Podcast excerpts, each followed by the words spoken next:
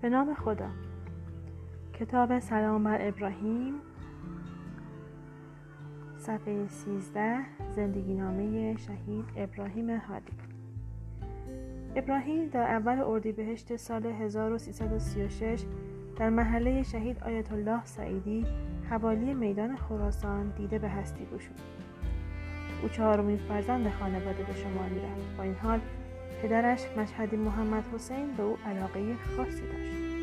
او نیز منزلت پدر خیش را به درستی شناخته بود. پدری که با شغل بقالی توانسته بود فرزندانش را به بهترین نحو تربیت نماید. ابراهیم نوجوان بود که طعم تلخ یتیمی را چشید. از آنجا بود که همچون مردان بزرگ زندگی را به پیش برد.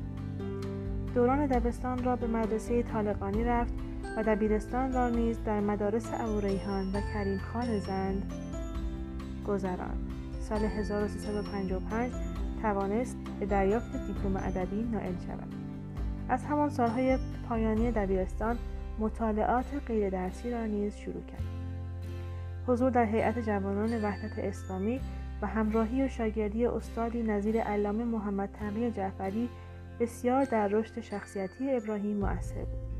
در دوران پیروزی انقلاب شجاعتهای بسیاری از خود نشان داد. او همزمان با تحصیل علم به کار در بازار تهران مشغول بود. پس از انقلاب در سازمان تربیت بدنی و بعد از آن به آموزش و پرورش منتقل شد. ابراهیم در آن دوران همچون معلمی فداکار به تربیت فرزندان این مرز و بوم مشغول شد. او اهل ورزش بود. با ورزش پهلوانان یعنی ورزش باستانی شروع کرد. در والیبال و کشتی بینظیر بود. هرگز در هیچ میدانی پا پس نکشید و مردانه می ایستاد مردانگی او را می توان در ارتفاعات سر به فلک کشیده گیلان غرب تا دشت های سوزان جنوب مشاهده کرد.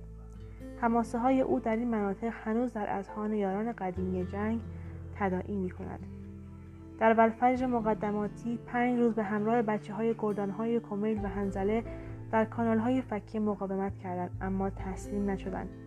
سرانجام در 22 بهمن سال 1361 بعد از فرستادن بچه های باقی مانده به عقب تنهای تنها با خدا همراه شد و دیگر کسی او را ندید. او همیشه از خدا می‌خواست گمنام بماند چرا که گمنامی صفت یاران محبوب خداست.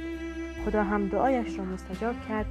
ابراهیم سالهاست که گمنام و غریب در فکه مانده تا خورشیدی باشد برای راهیان نور برای شادی روح شهید ابراهیم هادی فاتحی رو قرائت می‌کنیم دوستان اگه صدای پس زمینه هست به خاطر اینکه پسر من داره کارتون نگاه می‌کنه و متاسفانه وقتهای دیگه هم اجازه نمیده من خیلی خوب در واقع و با کیفیت ضبط کنم و از این بابت از شما عذر می‌خوام.